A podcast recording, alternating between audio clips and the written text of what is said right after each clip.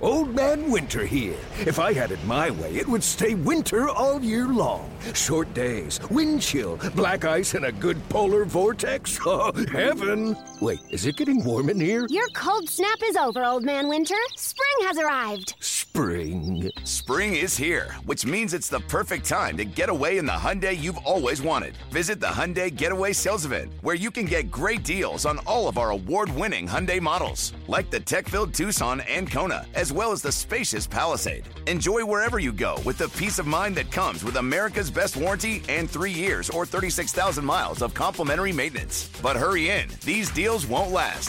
Add more joy to your journey at the Hyundai Getaway Sales Event. Now get 0% APR or up to 1500 bonus cash on the Hyundai Tucson. Now, during the Hyundai Getaway Sales Event. Offers end soon. Call 562 314 4603 for details. Welcome to part two of this very special Evan Roberts podcast, John Minko, The Interview. In part one of the interview, which you could check out in the archives, we went through John Minko's childhood, we went through him growing up, his love life, his getting into radio, going to Butler, and beginning the career that was the legendary career of John Minko. Where we left off, Mink finally got a big break. He is now working at Wire in Indiana, if I'm not mistaken. And I want to point out that we are bringing in a third guest for this podcast, and that is a guy who you hear occasionally chime in on the midday show, and that is the iconic one, Dove Kramer. And the thinking of bringing Dove in here is we're going to spend a lot of time talking about the birth of WFAN, and Dove has questions and things he can add to this. So, Dove, I appreciate you coming on. No problem. All right. The Now- bottom line is this, though. Dove is in here to challenge ba- basically everything I say. Well, we'll see what you say. Is that really what you're going to do? No. You're going to try to fact check the crap out of John Minko? Different perspective. Understand, I was 22 years old when we started on the air. 22 year old doesn't know really what's happening. what are you talking about? 22 year olds know everything. My first full time job in radio, I, I my, my perspective on the business is much different now than it was. Oh, yeah, no, I can So- imagine. and but John was older. He had that better perspective from the beginning. Well, let's get back, e- especially if you had just listened to part one. Mink, if I'm not mistaken, you're probably in your early 20s right now as you got this gig at Wire. Is that correct? that that's correct. All right. So, how long were you at Wire? I was at WIRE for ten years, a- Wow. and, Wire is a it was a, uh, a country music station on the AM dial. And, and back in those days, especially in market sizes the, like Indianapolis, radio stations were all things to all people. So in other words, and FM really was not very big at that time. And so you had AM stations, you had Wire and WIBC, which were the two biggest stations in town.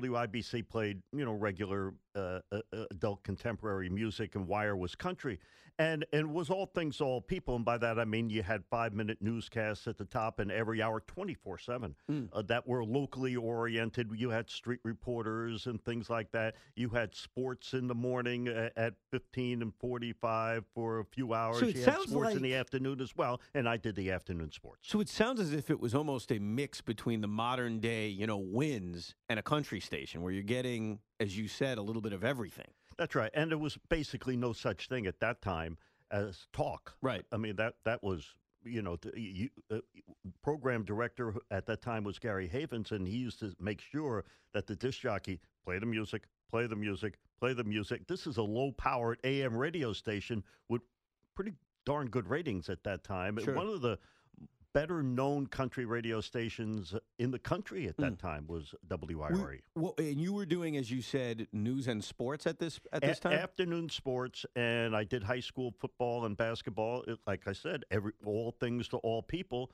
We did sports at night, and uh, I did the afternoon. I mean, the, um, the high school basketball games and the high school football games. And for a couple of years, our station got the rights to the Indiana Pacers, oh. and I was a member of the Indiana Pacer broadcast. Oh team. wow! So how many Indiana Pacer games would you do per year? Would you do all of No, them? I was the fill-in play-by-play Okay, person. okay. But but what we did then is that we did an hour pregame show and a, a normal postgame show at, at, at that time. And the ironic thing about that is, I traveled, Mm. so we did a pacer hour pregame show on the road, and players were much more accessible then. Uh, players much more friendly then. Um, the players would be warming up. I'd be doing a show at 6:30 for a 7:30 tip, and we'd be able to wave a star over, even Dominique Wilkins and and uh, especially Pacers and things like that, to just sit right there in front of us and, and do like a five minute interview, take them away from their pregame preparation. You could do that. Then. That's crazy. Who was the biggest star you got to interview then? Oh, but, but Kareem Abdul-Jabbar. Oh, really? How was And it? Kareem and, and Larry Bird. And, and, and even then, uh, we were in Los Angeles uh, for the uh, the Pacers and the Lakers, and uh, and I asked um, the, the PR person, you know, could you set up uh, an interview so I could use pregame with Kareem? He said, no, no, just go ask him. Is that easy? Eh, It was that easy. That that does not happen today. No, different. So how many years were you doing the Indiana Pacers then? Uh, two years. It was a two-year run, and then they lost the rights to them or yeah, something. yeah, they went to w, uh, WIBC. So you're 10 years at Wire. Did you kind of did you do basically the same thing for 10 years? The the sports in the afternoon, the high school football, a little bit of play by play. Was that basically your gig for 10 That, years? that was basically it. Yep. All right. Now, I assume cuz this goes back to part 1. Initially, when you had met your wife back in New Jersey, you had a relationship while she was in Jersey and you were in Indiana. At what point did she move to Indiana? I'm assuming that happened. Uh, y- y- yes, it did. Okay. At- right at- when, when we got married. When you got married. When we got married, and then we packed up the car and let's go to Hoosierland. Okay. And so now you're both living in Indiana. Did you have your first kid while living in Indiana? Both my children are Hoosiers. Wow, both of them born there. Both of them born. All right. So 10 year run at Wire. Where the hell did this WFAN thing come from? You're in Indiana.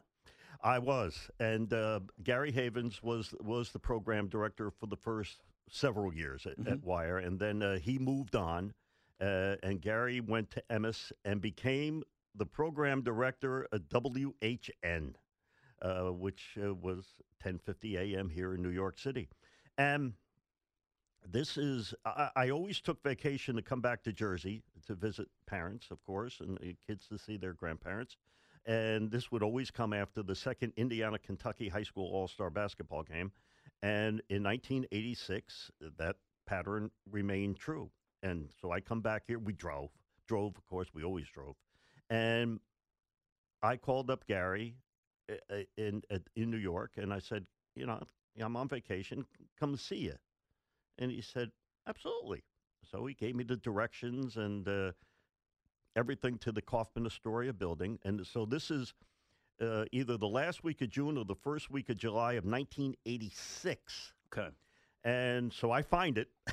I don't- Kaufman Astoria for the I first don't, time. I don't know how I found it, but I found it. Right. And I walked downstairs and uh, and walk in and met Lee Arnold and Del DeMontro.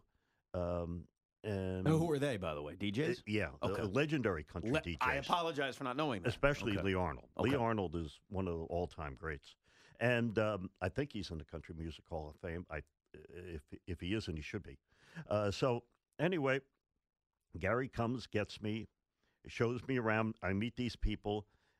We go in his office, uh, which was uh, Eric Spitz's office eventually, and he shuts the door. What are you thinking at this moment, by the way? You're just catching up with a friend, or do you think th- something serious was about to happen? When the door shut, I didn't know what was going to happen. Wow. and and um, he s- and, the- and uh, he said, "Well, I got to tell you something." And I said, "Okay." He says, "He says, first of all, you make sure you tell no one." I said, "Who am I going to tell? I don't know anybody here." Now, now you must really be thinking something Uh, big's uh, about to uh, happen. I, yeah, and so he goes. He says, "Well, next week or the week after, you're going to get a call from Rick Cummings." Rick Cummings is uh, a classmate of mine from Butler. We did play-by-play together. He was the program director of the student radio station, um, and so we've been friends for years, uh, literally years, years, years. And he says they're going to give you a call. They're thinking, and these these are the exact words. They're thinking of changing this frequency to all sports. And so I paused and then I lifted up my head and I said, What was that again? Remember, they had the Mets already at this time. They carried the Met game. The country station, 1050. Correct. Right. we and did. also, Howie actually did sports for Dell's morning show.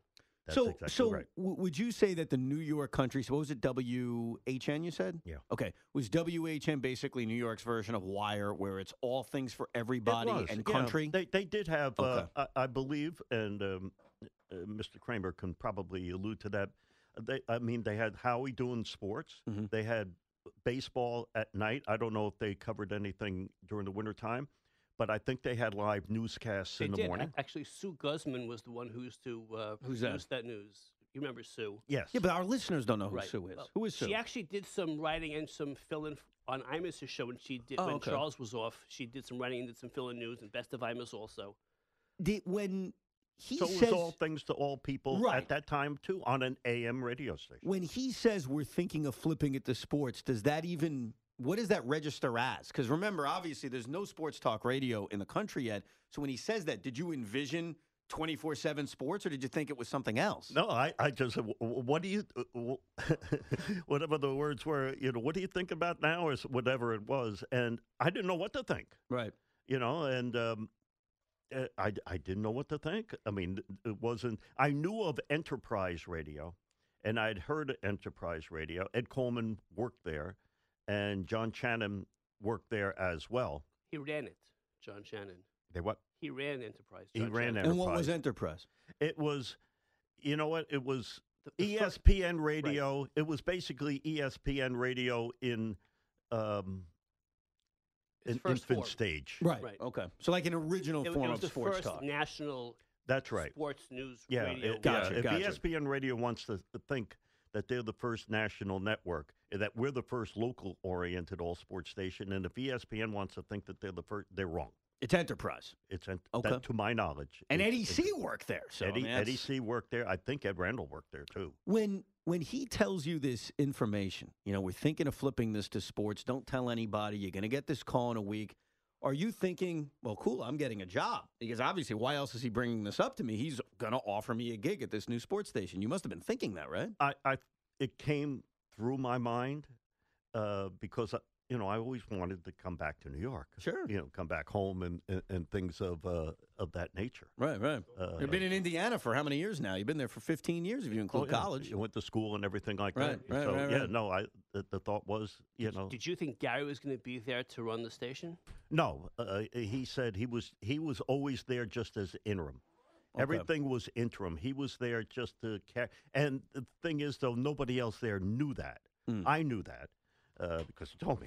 Did you ask any follow up questions, by the way, when he A- tells at, you at this? that time. or you just A- A- stage fright, A, basically? I don't think so, and two, I don't remember. okay. I mean, uh, uh, I just sat there saying I'm going to wait for the phone call, All right. Now, Oh. which did come the following week. Okay, so now you go back to Indiana, bring the kids back, bring the wife back. You get the call. What does the call entail? What what's said? Uh, we're going to dinner, Okay. and um, and um, that uh, that that and the first I we met, I would say two or three times every month, uh, from in from July of '86 until you know the the day that that you know I came here. So what would, what would you guys talk about? The future of would this talk potential about- uh, station? They wanted. They ended up having Greg Gumbel do the mornings. They wanted Bob Costas to do the mornings. really, that was the original That- guy. Now, you- Bob Costas actually did his national show from WHN HN Studios Sunday nights. But uh, they did want Bob Costas. That uh, uh, that is that's true story. So it was- so were they giving you whether it was this Terry Cummings? I think you said Rick his name? Cummings. Rick Cummings. Terry Cummings, I think, is like a Broadway star, if I'm not mistaken.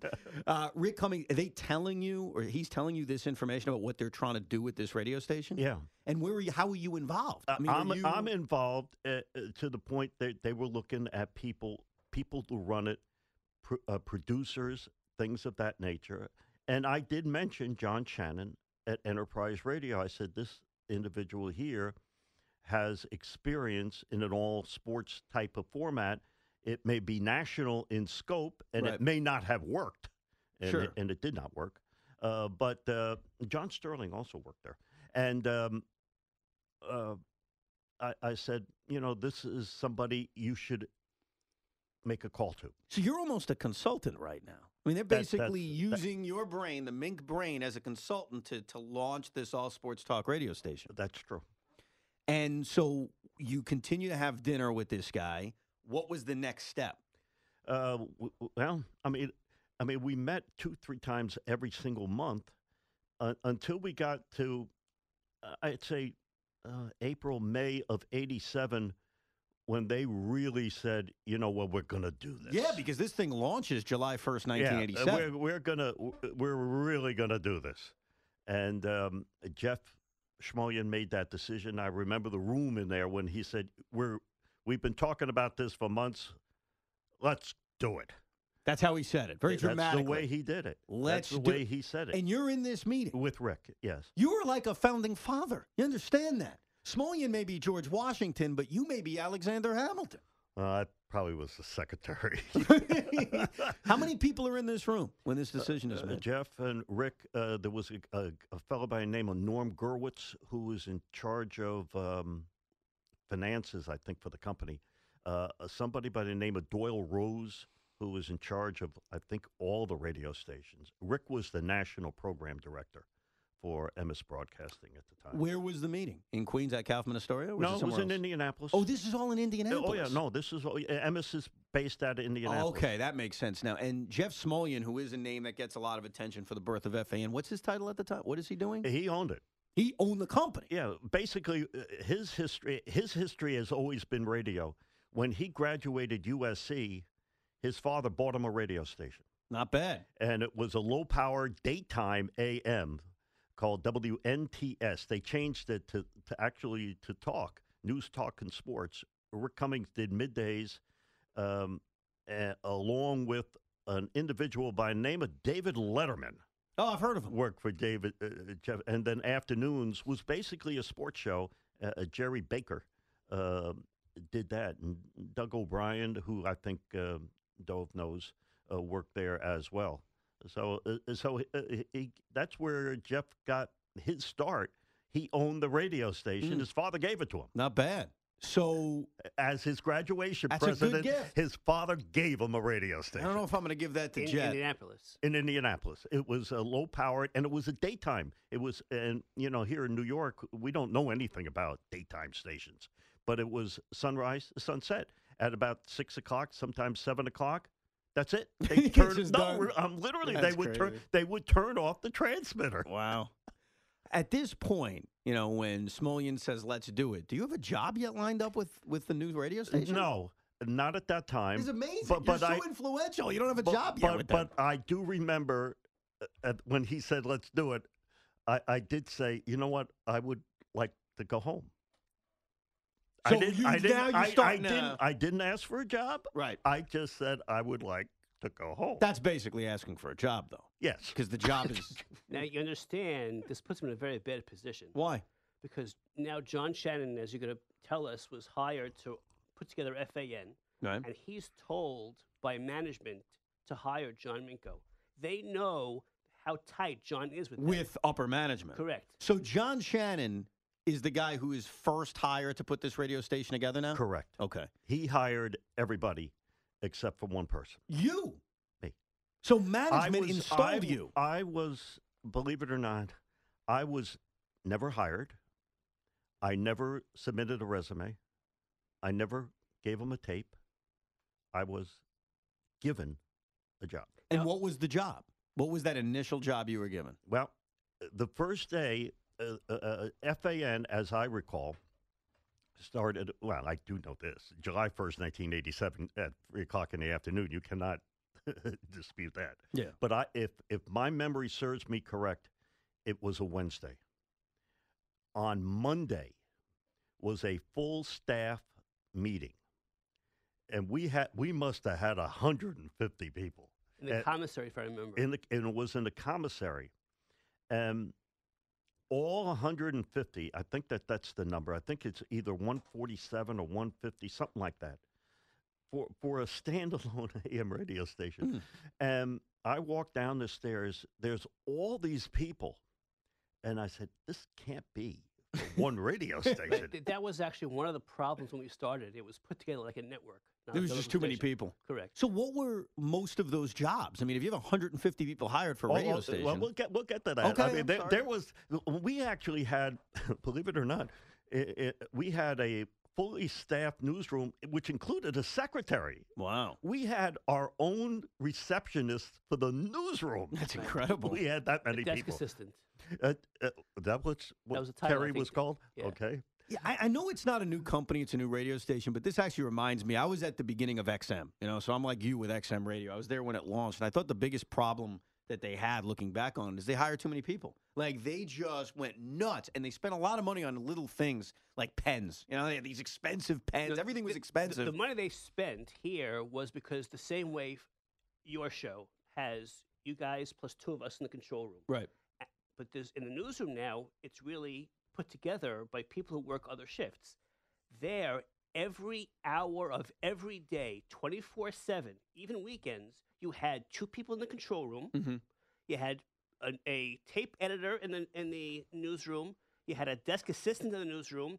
And you had somebody else who was overseeing what's happening in the newsroom. Right, right. So you have all this staff, and there's not revenue coming in overnight to warrant having a full time. Right. It was it was unsustainable. Right. Yeah.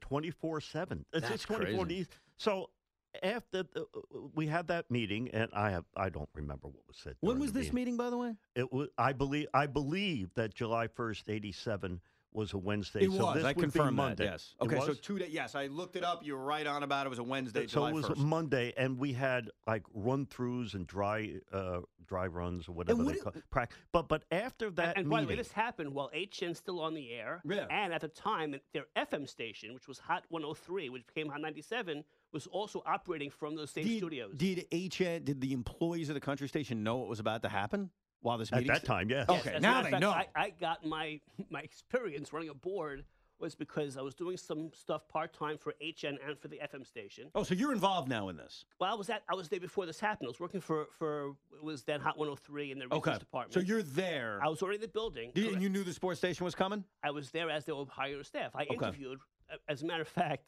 when I was interviewed, so John Shannon was in charge, but Right. the first program director was John Pruder. Correct. So he interviewed me. It was actually in the in the office beyond where Spitz was, where it was Boomer and Carton Studio before Imus was fired. Office, yes. Correct. So that was what they had. He's talking to me, and, s- and I, he says, "You know, I'd like to hire you, but you can't work on the Sabbath. If I have somebody else who work on the Sabbath." By the even way, on- can I just cut you off for Yeah, one second? sure. You know, a- as a guy that runs a board, can you talk into the microphone? You're talking to the side of the microphone. I can't believe of all people don't. I have I- to I'm a tell little- Dove this how to is- talk into a microphone. it's not part of my uh, description. okay, talking. move the microphone so that you can talk directly into it. Actually, you're supposed, to There talk, you go. you're supposed to talk to the side. Actually, eh, Oh, is that that's true? right. So you don't pop the peas. E- e- Evan makes a good point. Whatever, that's fine. Go ahead. Anyways, he's interviewing me and says, How should I hire you? I said, You know, you're right. Somebody else who works the same shifts can be called in an emergency on a Saturday and I can't, but hopefully the, the job I do during the week is superior enough that Right. you want to hire me instead. At this point, John Shannon walks in, hears this part, and says, I've seen him work, hire him. Oh, nice. So you're in. Correct. But in any case, the, the point is that HN and and uh, Hot 103 are all already operating. Right, right, And right. they're hiring people while this is happening. For the new station. Correct. Incredible. So their staff is leaving one by one as they find a new job. Right. So actually, besides my fill-in work for HN, I got a, a weekly shift running a countdown show, a recorded countdown show. So when they when they interviewed me, what's my experience running a board? I run a, a taped, a reel-to-reel countdown show, which where I inserted just jingles in between the segments. Very good. Look at that. All right. So, Now- yeah, go ahead. After that meeting at the commissary, we go downstairs. Keep in mind, the commissary is the basement. We have to go downstairs to the radio station from- Yes. from, the commissary. Was, was it And- there when you were there? The commissary it was already closed. The commissary, you mean the food area? No, it was when you when you walked in. Remember Astoria on Yeah. Mm-hmm. the corner? There was a small door with a, s- Yes. with a staircase. Yes. So that that was the commissary for the Commissary. whole building, and they had actually you could buy food. For Oh, lunch. no, no, there wasn't food. It basically, when I was there and I was in Astoria for about, I guess it was four or five years, it was almost just this empty office. Right. So at the basically. time, it was Yeah. actually a working commissary with people making food and you Wow. order- go to a counter and order food. Wow. Nothing kosher, of course, but yeah, I understand. but and in this shared area for the whole building, including like Sesame Street and the Bill Cosby Show, we took over this commissary for this meeting. right. Okay. So I go downstairs and I immediately I'm the first one that that John Shannon meets after this meeting. Okay. And I do uh, what I remember from that meeting basically is this. Thank you very much for getting me this opportunity. I appreciate it. The people that I brought over from ABC, he was at ABC for a long time, and NBC. They appreciate it too. But I have to tell you, we don't want you around here during the daytime. He said, said it just like that. He said it r- just like And that uh, did, what was your response? my response is if you think that I'm here as a s- corporate spy or something like that, and I'm going to look and see what's going on, and I'm going to make phone calls and things like that, that ain't happening. So that was the fear that he had because you were tight with the owner, not tight with the owner, but you were in the room with the owner And tight with the, and the tight with- national program. with the director. national PD that, from your past that history. I was brought in. He do, he didn't. I I think he realized that I was from Jersey. I think I told him, uh, but I think he they thought, and I- and I mean they. There were several others that I was brought in to Mole. to to to monitor the situation. Right. And you can understand and- and that. From their report. perspective, I Oh, understand. I that. understood it too. Were you ever told though by those guys, "Hey, we want you to give us information"? Was I ever contacted? Were you no not, not contacted? When We'll you get first to that. started. When you first started, was Cummings or Oh no, that that's, they never it said ended. anything like that. Oh. No, Okay. no, because I did tell them that too. That you didn't want to be a mole. Uh, uh, I didn't. No, I did not want to be, and they did not want me to be a mole. Okay. So they just were trying to get you a gig. You know, you, Yeah. you were very helpful. Obviously, they, they fa- they valued your opinion. Think about the influence you had in helping build this station. So they just wanted to genuinely help you out, get your job there. Yeah, loo- look at all. If they valued my opinion, and you look at the first year, but but anyway, uh, that that that's how that went. And you know, when I walked out of there, this is two days before Ju- July first. Uh, you know, I didn't know what to think. How did it end? Did it end by you just saying, Uh, I- okay? I, I, don't remember. okay. I, I don't. you, don't remem- re- you remember, though, that he said that to oh you. yeah, no. Uh, uh, That's yeah, got to sting, it- yeah, it did. of course. Oh yeah. I mean, this is you so know. what, what happened next? Are you July 1st? Well, they give me my hours. What day? The next day? That, um, you know what? I, it, it might Was it have been the before next the day launch? because we had because we had drive-throughs and practice sessions. It may have been the next day, but it, it was may have before been the- that day. It was I, I- I before the don't launch remember. of the station on Wednesday, July 1st, though. Yeah, Okay. uh, but my hours in the beginning was mid the, the, the here here- WFAN trivia uh, shows you that the original update people and we did updates every 15 minutes You See, I do remember that the sports flashes every 15 every minutes. Yeah. 15 minutes. And you had basically the long form update at top and 30, correct? no, there was, oh, there Oh, yeah, was all the same. they were all the same. Wait a second. I thought they were flashes at 15 No. and 45 and then That the top. changed afterwards. Oh, that's okay. That the, did the happen. though. original original- concept was that their main competition was a sports phone. That That's there was an correct. information That was the station. They goal. wanted to get you the scores as often as possible. There's no need. The, the promos that we ran were don't call sports phone, You save got your us. money. Right. That's correct. Listen to the So every 15 minutes would basically be a four minute sports An- update? an- an- uh, No, it wasn't uh, four, it uh, wasn't I, I four. don't know four, but you know what? There were people, and I'll tell a story as move time, uh, uh, time moves along. They they were at least two and a half minutes. Uh, But but the, but but the thing was this, and and this is hard for maybe the listener to comprehend, and it, it- this is maybe difficult for a host like yourself to comprehend. You complimented the update peepers. correct. That- no, 100. I mean, uh, percent a- as opposed to me and and uh, the other update folks here at the fan complimenting the program. It was the other way around. Interesting, but it in the makes sense. It beginning. makes sense based on what you're saying that sports phone was the competition and it was about information more than the it was way opinion. They, they put it was it was rock and roll sports. That the same when you program a, s- a music station to give you the hits every Right. couple of hours. This was a rock and roll sports station. The same kind of thing with quick hits with the information so that you you- Interesting. That's interesting. It makes sense though when you think about that time period. And, and figure this as, as well, because you know no cell phones and and things like that. Right. The the radio and sports phone were the quickest way for the gamblers That's correct. to get Mm. your Yes. scores. And So here, if you were the gamblers and needed to know the scores, you got them every 15 minutes. But on the other hand, we were getting the scores through a teletype. So if I was giving a baseball score, out of town, uh, uh, Cardinals and Cubs or something like that, it was at least two innings behind. Oh wow! but you know what? There's no other way for anyone to know that they're two innings behind. No. you know, Well, it's not like unless you're Sportsman sitting. was ahead of us. If W- they- well, do we know that they were? probably not because they hired somebody to, to give the scores also based Yeah. on the telltale. It's not as bad as it sounds now. You hear it today, and you're thinking, "My God, you're two innings behind." But you wouldn't know the difference. No, Ignorance is you bliss. wouldn't know, but but that was that, So that, that- that's unbelievable now. to It really think. is. Well, we were given scores two innings. So even after the conversation where he says to you, "Hey, we'd rather you not be around," they're still keeping you around because they gave you hours and you're working at WFAN. So that conversation just went nowhere. well, they could they could get rid of me. But Oh, So they wanted you to had leave. They, had they wanted me to leave. Oh, absolutely. And and here here's a from that conversation when they told me that Hmm. you know you're not around here. So my hours were were this the the original midnight to six update people were Ed Coleman and me. wow. Believe it or not. How about that? and, and Susan came shortly at, thereafter. Well, and wasn't switched with Susan Eddie. Wallman the first voice on WFAN she at She three actually worked o'clock? started- noon to six. She did noon to six. Okay. updates noon to six, and then they moved her to overnight. Well, before correct? you continue, so Susan did updates noon to six. She was the first voice ever heard on the fan at three. When she was done with her update at three o three, who came on the air? The host, And who was that host? Jim Lampley. Jim Lampley was the first host to come Oh, on the f- air. filling in for the person they hired who had had a heart attack and couldn't be on the Oh, air. qu- hold on a second. All right. So the original afternoon host was whom? Pete Pete Franklin. who I've heard of. Okay, he had a heart attack and was not ready to start on July first. That's correct. Do you remember when he started? Like how long after? September, I think. I- I don't remember. So Uh, the, the the first afternoon host was on the injured list before it even no, started. Uh, that was That's- disabled list. Disabled. He was, Disabled.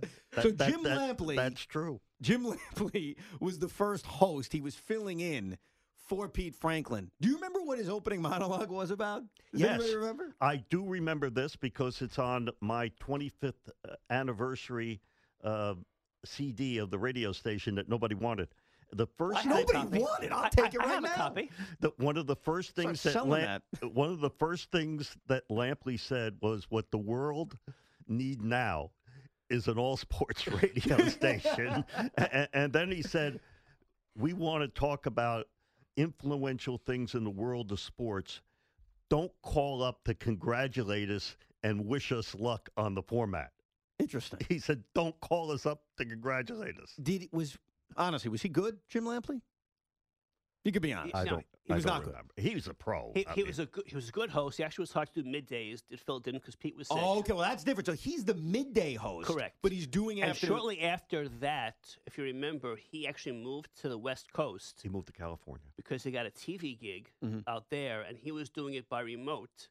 Uh, Lou Ruffino, who ran the board for IMUS eventually, uh, was running his board, and because of his, um, uh, let's say, tardiness, Ruffino had to create like a five to seven minute opening production 'Cause piece he'd be of, late. of highlights of Lampley to make sure he was there. Wait, when the so, show wait, wait, started. hold on a second. and the Let's get- show was called the hotel california so he admitted he was doing a show from California. yeah So the first New York-based talk show, New New York-based Well, radio that, That was station, part of the issue that it wasn't just New York people. I mean, think of the lineup. right? Pete Franklin's from Cl- Cleveland. Right. Greg Jim Goebel Lampley's is- based out of California. Right. Greg is, was a national name. That's why they hired him, not because of his local roots. Was Jim Lampley a national name at that point? Or Yes. was- he was. Okay. Yeah, So, yeah, he was. w- he was- was on ABC. Yeah. Were, Right. were these guys talking New York sports, or was it Oh, yeah. more? Oh yeah. It wa in the beginning, i as I recall, the first week of the station it was all Daryl Strawberry all the time. Really? Okay. So even though these guys aren't based out in New York, they're still doing the WFAN format of hey, we're mostly talking New York sports. Even though they were just kind of the they were the co-star for the real star, which was the updates. Right. Okay. That, that believe it or not, that's true. So your first shift is that morning or the following morning at midnight? Yeah. a- a- a sa- my hours were Saturday and Sunday, or Friday night, Saturday overnight, whatever you Oh, want it to call wasn't during the week. It was it. weekend. oh no, no, overnight. they didn't want me No, during he, the week. he did two two nights. He worked with Jody. Jody was the host. Then we Jody came over McDonald. it. Right. Correct. He was the original. He was an, Jody is an original FAN. He was the original weekend overnight guy. that's correct. And the weekday overnight guy was Steve Summers. Steve Summers. Steve Captain Summers. Midnight. Wow. after midnight. So think about that. The most sustainable hosts from the opening day of WFAN were the overnight guys. Steve Summers still going strong. Jody Mack still going strong. And the two update people, Yeah, Eddie C and John Minko. How about that? That's kind of crazy. and and of course, Mr. Kramer. And what were you doing at this oh, moment? I, Overnights. because I couldn't work late Friday afternoon, my Right. Monday through Friday shift was really Sunday night into Monday morning, into Thursday night into Friday. so you morning. did during the week overnight. It was Monday through Friday, but it was midnight to six a.m. The show. yeah. with So you Steve were Summers. working with Steve Summers. Correct. Was there a producer with you? Or was it just Yes. you two? No, it was the producer. Who was the producer? it was Do you an remember? entourage. yeah, uh, the first producer was uh, uh, Jeff Sleed, Sleed, S L E E D. He Right. came from St. Louis. right? And then and then shortly after that, Bruce Murray, who had been in the newsroom, he replaced Jeff and came in was the producer for Steve uh, overnights. I think Bob Bruce, Mur- Costas. Bruce Murray works at Sirius That's XM, correct. correct? That's okay. correct. Uh, was Steve Summers the same guy as he is today? Pretty much. That's Pretty much. So, Mink, here you are. They gave you this shift that they hoped would cause you to quit. Is that a fair statement? Um, bas- there were several instances that appeared that way. A, the, the midnight, eh, I mean, uh, that's fine. I accepted that. I had Right worked away they overnights did this, away. or just they gave you that sh- that tough shift. No, they gave me that j- right in the beginning. Right I, at the I beginning, worked that yeah. first weekend. And so But they told you that was because they want you out of the building. they During the wanted me daytime. out of the building. And, wh- and what they did on Monday, Tuesday, Wednesday, they put me on the street. Uh, so I y- would go cover games and things like that. For instance, I would go to Shea Stadium to go like Monday, Tuesday, Wednesday, a three game homestand or something like that, or the Yankees Monday, Tuesday, Wednesday. And after the game, I would go down into the locker room and get the audio tape and things like that. Susan did that eventually, and Anne Ligori actually did this too, but they had permission to send the tape from the stadium and to the people that were in the newsroom. Uh, To, this was so I was on the to other edit. end of that. They would call the newsroom and feed it over the phone. Oh, my God. yeah. But That must have been terrible quality. A- and we had to it was, we had to record it on a reel to reel and edit it on a reel to reel tapes. But I did not have that ability. They told me I had to come back to the station, that the tape ops were not allowed to work with me, that they sent me back to wh- who would be Joe DeFazio's studio. I had to edit the tape and edit raps all by myself. And you think they were doing this on purpose? Well, how come they got the advantage of our our multiple staff newsroom and they were told not to work with me? So this is basically a vendetta of they're afraid you're a mole, they're going to keep you away, and they're going to try to make your job miserable so that Oh, you quit because they can't Be- be- fire you. Yeah, but, but but because because I mean they told me they didn't want me Right. there. No, they were honest So, at least. so all right, they were honest. So so, so basically, this theory I'm not making this up. Just to be fair, though, now you could be right, but it's also true that you had the ability to do that because you had a radio background. The other names you mentioned could not have edited their This own is tape. Dole being a contrarian. Yeah. Well, so I'll counter that with this. All right. On a Wednesday, I would get back to the station. I would do all the editing, and it's not like it's done in 10, 15 seconds like it is today. Yeah. I mean, w- between that, and I knew how to do all that stuff. And I'd get home at three o'clock in the morning. All right. I'm at, and they didn't play my stuff the next day. So you do all So- that work and they wouldn't use your stuff? most of the time. No, unless they used mean- it in the six o'clock hour. But anyway, so I got home at three. I would get home on three a.m. on Thursday morning. All right? Mhm. three a.m. Thursday morning. By Friday night at 10 p.m., I had to be back at the station to do the overnights. Jeez. That was my weekend. So you worked. I the- didn't. I I didn't. I worked every, basically every day. I didn't have a. w- I didn't have any weekends. Were they paying you enough to, to live, by the way, at this point, too? Yeah, but but you got to remember th- here in July and August, the family did not come until Labor Day, and while everybody was scrambling to find places to live, because they put you up in a hotel for two weeks, I didn't have to worry about that, and Where were you they staying? were not happy about that because I went back to my parents for a month. Hey, may as well. So you're with your parents and your wife and now kids are Or still back in in, Why Indianapolis. were Indianapolis. they upset about that? It saves them the money. I don't. Well, well no, they weren't going to pay for anything else. Because they wanted him to be miserable to quit. He But- had it but- easy by going back to his and here- parents. and here's another thing. Um, I can't justify they had anything to do with this, but I wonder. All right, they gave me w- part of the deal was you could go back to Indiana. Clossy goes back to Iowa, and go and everybody goes back wherever they wanted wanted to go or needed to go. And so I go back to Indianapolis to visit, Mhm. and this is at the end of July. Now the c- competing radio station WIBC was uh, better than the station that I came for. They call me up while I'm there in Indianapolis and offer me a job. the competing station, a wire in Indianapolis, offered Yeah, you a job. Offered me a job when I go back there. And I said to myself, how did they know? I don't know any of these people here. A, there's no opening.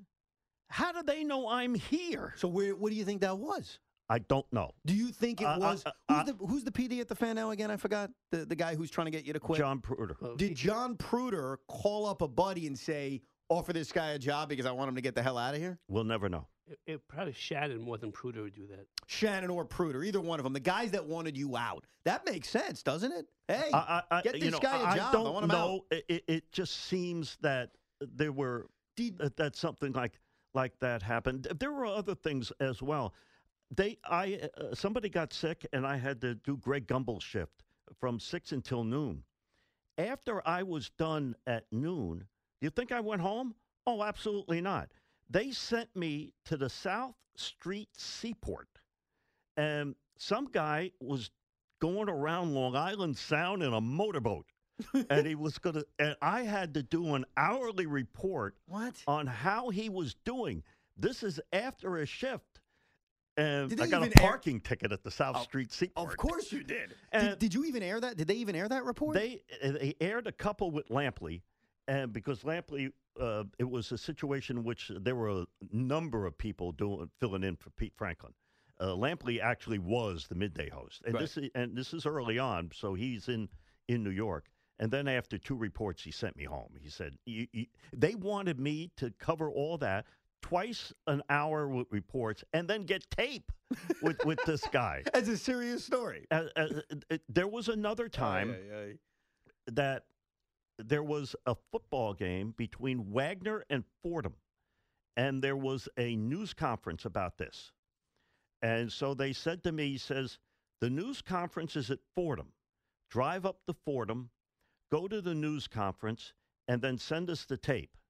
I go up to Fordham, and I find out that the news conference is in the city. I call up the station. I said, You told me to come here. He says, Oh, we gave you the wrong information. Leave your car there, hop on the subway, and go wherever this was in Manhattan. I said, You're kidding. So I get on the subway. I left my car at Fordham and I go wherever it was. I sent and and I did the tape. Then they tell me, you said, okay, go back to your car, drive back, come to the studio, and go in the back room and edit all the tape. I said, you're ki- you're, you're kidding. And um, But you did all of it. I mean, you were oh, listening I to did them. everything. Yeah. I did everything they told me to do. sure. Everything. Did All- you even even oh, anything? Did you ever consider? I I know you didn't want to, but calling the people you knew in Indianapolis to say, "You got to hear what they're making me do." I I considered it, and every time I considered it, that conversation with myself was short. I said no. Yeah. I said I said I would never do it, Right. and Well, and that's the same thing. You and- weren't, a, and you I weren't would. being a mole. You were just complaining about how they treated you. But again, it would have made it worse. If if they got it from up top, treat you better. Of than course, it you would have made it worse. That's the biggest problem. Right. With it. Uh, what would have happened? Right? Yeah. So so anyway, uh, there was uh, uh, so shortly af- thereafter, after the boat thing, and then the Fordham thing, and and then uh, I got sick. Uh, and What I kinda was sick? I was covering. Well, you- I was covering a Met game out at Chase Stadium, and I drive into the parking lot, park the car. It's 90 degrees outside. I'm sitting in the car with the windows closed and the heater on, What? and I am like, Would you have freezing. pneumonia or something? I, well, uh, uh, so I go into Shea Stadium, and I ended up not going into the press box. There, there was a blower right outside the media room at the old Shea Stadium, and it blew out hot air. I stood under that for the entire game. Went down to the locker room after the game, interviewed whatever I had to do, and, and then went to the station and. And then everything. Then I went to the doctor the next day. The doctor said I had walking pneumonia Walking pneumonia. Yeah, sounded like that when you described it. and so uh, I I called in sick. I could not do the weekend. My replacement was Rich Lerner, and uh, and, and so that's that that happened in a, about a month after all this stuff w- was going on, and uh, the uh, there was another day shift. Uh, somebody got sick, and and I filled in from noon until six and and it, it- it shows you where um, I'm coming from. That I that I think I'm right in all this. I walk in there to start at 12 noon, and the person that I was relieving came up to me and said, "You're still here." So thinking that you would have quit by now. Yeah. Who was that person? Do you remember? Oh, I I remember. You don't want to say the name. no, Do we know who this person is? no. It's- Oh, okay. the- uh, Mr. Kramer would, but uh, you, Oh, you okay. wouldn't. Then it's not that big of a deal. no, Okay. I don't want to mention names. That's fine. No, no. But, you've but, mentioned but, enough. but the idea that anyway. the other people on the staff realized that they were trying to get him to quit. well, would you admit though that the people were trying to get him to Yeah, quit? of course they were. Oh, okay. Because it sounded before like you were skeptical about you know, that. it depends on what. Uh, getting the tape, in general, I understand. The way they did it was clearly to get him when, out. when did things change now? I mean, you've been here for a few months. They're clearly giving you these missions that is causing you to become miserable. Did anything change? What Yeah, happened? May of '88. That's a little That's bit less than a the year. station. The station was not doing well. Uh, what ratings wise? Ratings A- and also revenue. And Right, Ra- Okay. the ratings, expenses were revenue, way beyond. everything. Okay. I mean, i it, the station, you would not believe what it sounded like. Well, you're describing it. it. doesn't- I mean, Yeah, oh, yeah, but describing it does not. It, was that does bad? not do it. what was justice. what was so bad about it? We had a bunch. Of, we had no idea what we were doing. Well, first of all, they were they were programming it towards the the people who want the scores every 15 minutes, Right. Which was not the mainstream listener. Um, and what makes FAN FAN is the personalities. It's the Joe Beningos. It's the Evan Roberts. It's the Mike Franceses that you can relate to a sports fan that shares their passion for sports. And here it was just like cold information and just you know not. The, the local flavor and passion that, that we know of Okay. FAN. It was a national network, Right. Locally, so Gotcha. May have, and, and during the overnights, I used to tell Jody certain things, not all the things that I'm telling you now, but little things like that. He knew, you know, and he never held it against me that, you know, I was from Indiana and I knew this and, Right. and all this and everything like that. Well, it was, and I remember the w- the time frame because I, I everything I referenced was to the Indianapolis 500. The first weekend of qualifications, which was the week after the Kentucky Derby, they let two people go. Emmis did From from FAN. from FAN. Okay. And I know the names, but it's That's not- fine, I, that's I- fine. I remember the names, Okay. but I, it's not important. Right. All right. And so, uh, folks at FAN uh, were, you know, a little apprehensive. So Jody goes to me. He says, "Why don't you call up your friends in Indiana and find out what's going on around here?" Mm. And this was after the three o'clock a.m. update. I could picture Jody saying that right now in his and, voice. And and I and I remember the exact words that I said to Jody. I said, Jody, I said I would never call for anything like that. Ever. And then there was a pause. And then I was about ready to walk out of the newsroom and I said, They know where to find me. Hmm. And wouldn't you know it? The phone rang the next morning Really? From who? from Rick. From Rick Cummings. Yep, about Okay. two o'clock in the afternoon. I had just woke up from a nap or whatever, Hmm. and he told me, "What shift are you working tomorrow?" uh, a- and people were gone. We actually had Susan cover, traveling with the Knicks, believe it or not, and I and I was working noon to six. uh, 'Cause with Pete Susan was with the Franklin. Knicks, right? and and uh, you know, and um, uh, because John Channon and them they were gone by then. Mhm. Gone And- where? We oh, just not not the, at, well at the building John, at the John, time. John Pruder passed away Oh, I'm in s- December of '87, Oh wow. Okay. and John Channon was gone.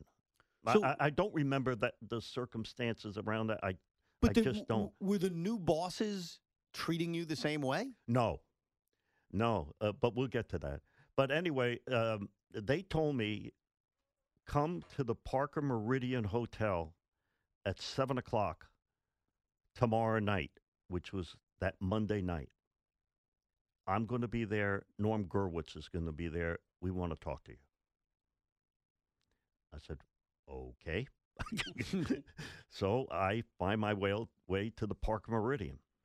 And we talked about the station. We didn't talk about the direction. I, a lot of what was discussed, it was 31 years ago. I, I don't remember.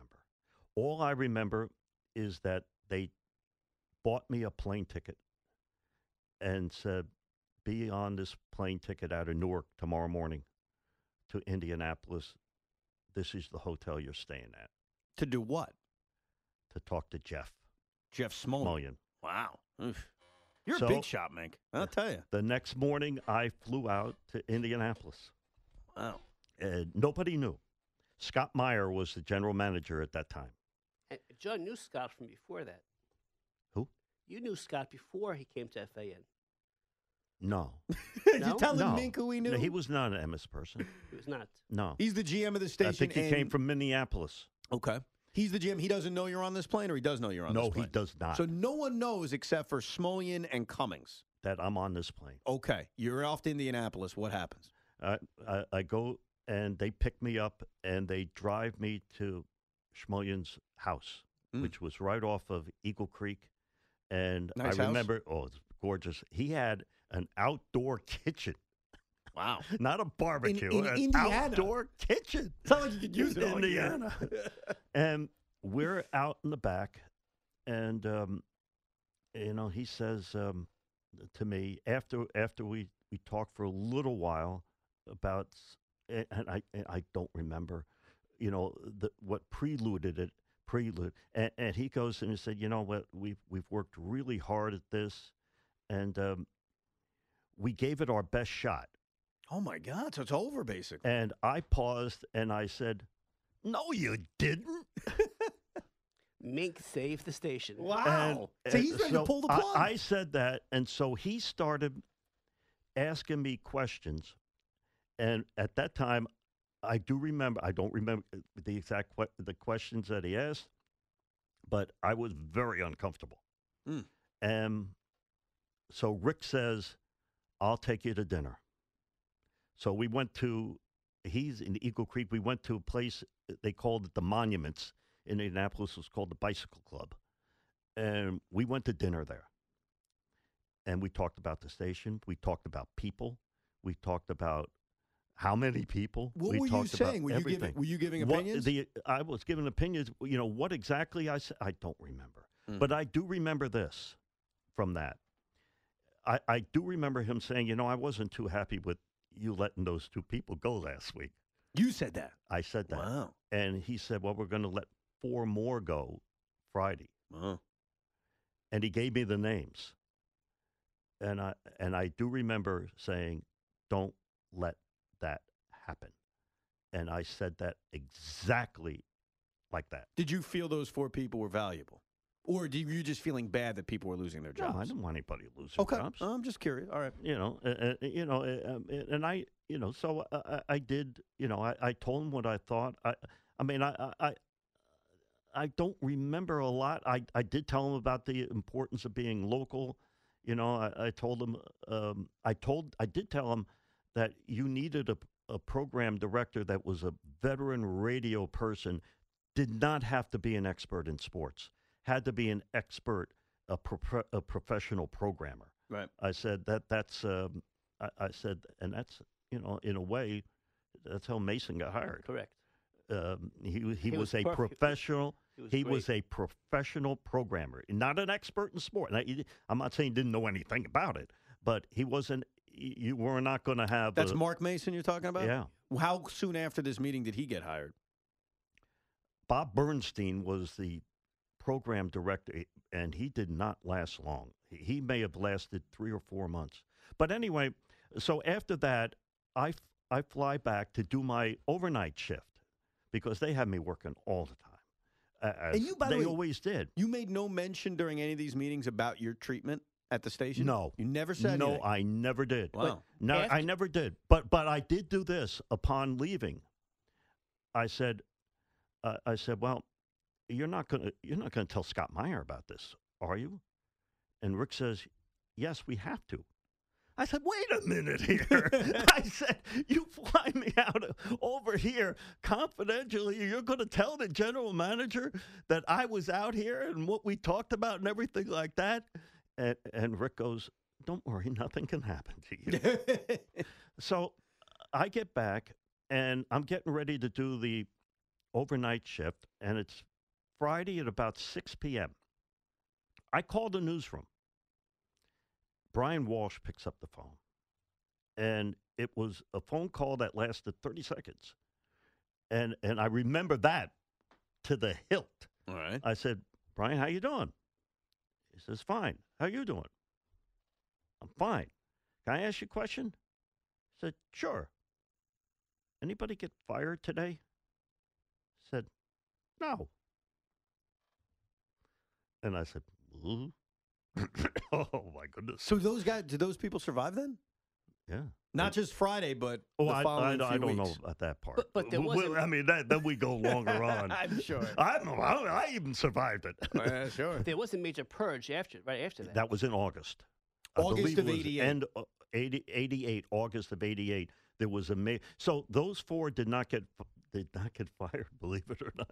Wow. And so August of 88 there was a ma- and I mean major. I mean we had so many people. We had believe it or not when when Jody was doing midnight to 6 we had at 5:30 every and this person was making more than me uh, uh, or at, most people. He did a fishing report from Long Island Sound. Kenny Kephart. Ken Kephart. And Focus on fishing. focus on fishing at 5.30 in Oh the my morning. God. And, and, uh, and Jody, oh, working the overnights at that time myself. All we did was count down this report for like five hours. so anyway, we, we get to August. And, um, uh, oh, no, uh, we'll go back to um, uh, uh, uh, when I get back to the station. The fir- I walk in. The first thing that Scott Meyer says, "I want to see you in your o- my office." Oh, boy. I said, my goodness. I go in there, and obviously he's trying to pry things out of me. Right. Um, because I would venture to say that there was a seven to maybe 10 day span of the history of this radio station in which I knew more than the general manager. Mm. I'd say about a week, that, that week. So I don't remember how that went. All I, all I know is I was terrified. But I why w- were you terrified? The, the upper management is basically saying he Well- can't do anything to you. Uh, yeah, but I'm not going to sit there and say, "Oh, don't you know who I am?" No, No, no, not that. I was. That's the way I am. Uh, No, I get that. So, so I walked out of the office, and Joel Hollander comes up to me, and he goes, he goes, "Don't worry, everything is fine. I'm going to be the general manager soon." he was, Joel was a general sales manager at the time. he says that about a guy so who still has he's the job. telling me that Scott Meyer is on his way out. Wow. and that he's going to be the general. and it turned manager. out to be true. But but but the Right? thing, and Joel knew, uh, but Joel liked me, and, and uh, you know he- he- Joel was. one- I mean, I didn't have that many supporters Sure. in, in the first year of the station. I didn't have any, Mm. and um, you know, very f- very few people that liked me or anything. Well, many people didn't know you because you were hardly there except for the overnight weekends. But the people that did like you were the most important people. I mean, not at the station, but those in Indiana. And you just mentioned Joel Hollander like you, who went on to become the general manager. So the right people liked you, Yeah. apparently. And, and Joel knows this story because I told him told him at the 30 year reunion about it. About how he said he was going to get the Uh, GM no, he, job. uh, this whole story, me fl- be getting flown Oh. out, and, and and this and this whole thing, Wow. Is that the first he had ever heard of it when you told him that? he did not know that. So at this point, He he didn't know the specifics of it. He knew he did know what happened. That's Right. why he knew why I was in Scott Meyer's office with the door shut. so at this point, did anything change? They knew the station wasn't doing well. It's now a year in. What was the big change, if any, that occurred a year in? The purge in in August. That the was purge in August. Now, this, what did this would be eighty eight. Yes, August of '88, 13 they months did in this the right WFA. when they had the the company had just bought the NBC stations, radio stations that they were getting out of the radio industry, WNBC. including NBC. Correct, and that's when we moved to 66, so 660. so during this purge, you guys moved to 660 away from 1050. That happened Yeah, right around we the same time. actually, We actually, believe it or not, the, the, I think the purge. I mean, the uh, purge was in August. I'm pretty sure that's Okay. right. And uh, if it's not, maybe it was September, but uh, but it was uh, it was either August or September. It Well, was what- not July. What was the purge? Get rid of. I'd say half the staff. Yes, correct. Half the staff, Half. and m- And I was on that list. to get to be gotten rid of. Yes. And what happened? Um, Can I say? corporate corporate found out that I was on the list and took me off the list. Wow! they said, "Get that name off the list." that that's and somebody exactly else was right. put on instead. It's the so some poor soul lost their job. well, we know who too. oh, you know the name? Oh yes, we do. Eh He's the first person that thought that wanted to know why I was still there. Do, can you reveal the name? Or are you going to keep that secret? No, it's not important. Okay. all right. If, if the icon wants to, that's fine. I, Go but- ahead. Uh, you know him also actually, Well, then just say the freaking name. Andy Poland. Andy Poland, who now works and actually had a very successful career, has a very, Very successful, successful career down in career. Washington, D.C. Andy Poland, think about the impact of radio. He lost his job because they took Mink off the list. And as we mentioned, went down to D.C. I remember him with Tony Kornheiser, Right. Andy Poley, and I think with program director, sports director down there for their. Sports director. Okay. He's had a very good career. So probably good. worked out well for him. Oh, So absolutely. you did him a favor. yeah. yeah, but but but uh, that was the first of at least two times that I was fired. Wow. I was fired by later on. Later on, you're fired again, except Yeah. not fired. I, I was fired again. Well, we'll get to that, but there's a lot to get to. There may be five parts of this John Minko interview, but let me end it here. All right. All right. Let me end part two here. Programming wise, what changed with the purge? Now they got rid of a lot of employees. Did they change the shows at Well, this the- moment? Oh, that was Mark Mason. Yeah. Mark, Mark Mason changed. the He sound of the replaced station. Bob Bernstein, who lasted like three Three- hours. was this around- hours. Three Was this months. around the time of the purge when Mark Mason took over? Correct. Okay. He changed the sound of the station to sound more like we know it today. right? Correct. Right. He moved us to 2020s instead of every every 15 Are minutes. you sure about that? Because I remember growing up hearing 15, 15, 15. No, he he changed it to, to I 2020. don't know sports. about that. I may have to fact check No. you on that. He did change it to 2020. There was a time that Really? was top and bottom. Yeah, top bottom, and then 15 and 45. I remember growing up to that. Let me give you one other instance here before we close on this segment. Close part And- two. Yes. And this is this is like the WIBC did I get hired in this thing. Scott Meyer was the general manager. He's one of his people that he brought in was Mark Boyle to do midnight to 6. Great guy. And what happened one night? Stan Martin was uh, uh, the uh, sports director. That was his title, And he sports did updates director and also. all sports. He did dir- updates. and he did updates. He's basically in charge of operations. He, really- also was the voice. If you heard the introductions to the remember the top of the hour, we had the Yeah. highlights. Yeah. FAN uh, flashback. Flashback. WFAN. Flashback. So the- August 5th, 1962. Right. So that voice was Stan Martin. Yes. Okay. All right, here's Actually knew the that. here's the story, and you can read into it whatever you want. I was doing uh, uh, noon to six. John Clossy was working six to noon. It came from Stan, but it came from Scott Meyer that we needed to switch for a night, and Clausey did, and I said, all right, sure. You know, Clausey needs to work in the noontime. Why not? So we switch. I asked John, though, you know, why are we switching? You got to go somewhere or something? He said, no, they just told me we were doing this. I said, hmm, okay, that's fine. So it's 6 to midnight. It becomes around 10 o'clock. My replacement doesn't come in. My replacement doesn't call in. Hmm. Nothing.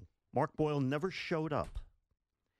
They made me work till 6 a.m. Oh, you think it was on purpose? No, we'll never know.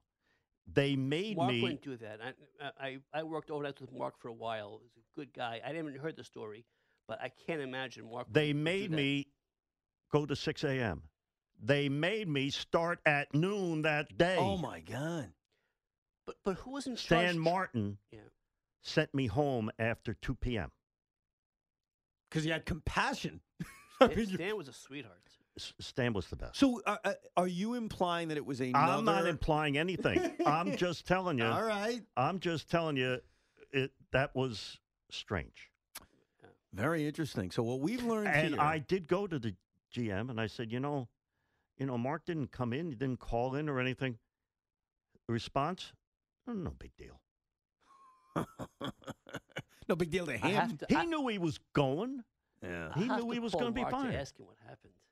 You're gonna try to find out the No, details it's of this. not important, No, It is you- to me. especially now. So we'll find out the answer in part three of the John Minko interview. This was very Oh, good. yeah. We learned about the birth of WFN and we learned how Minko was a founding father. Yet the original people that ran the radio station did everything they could to get him to quit.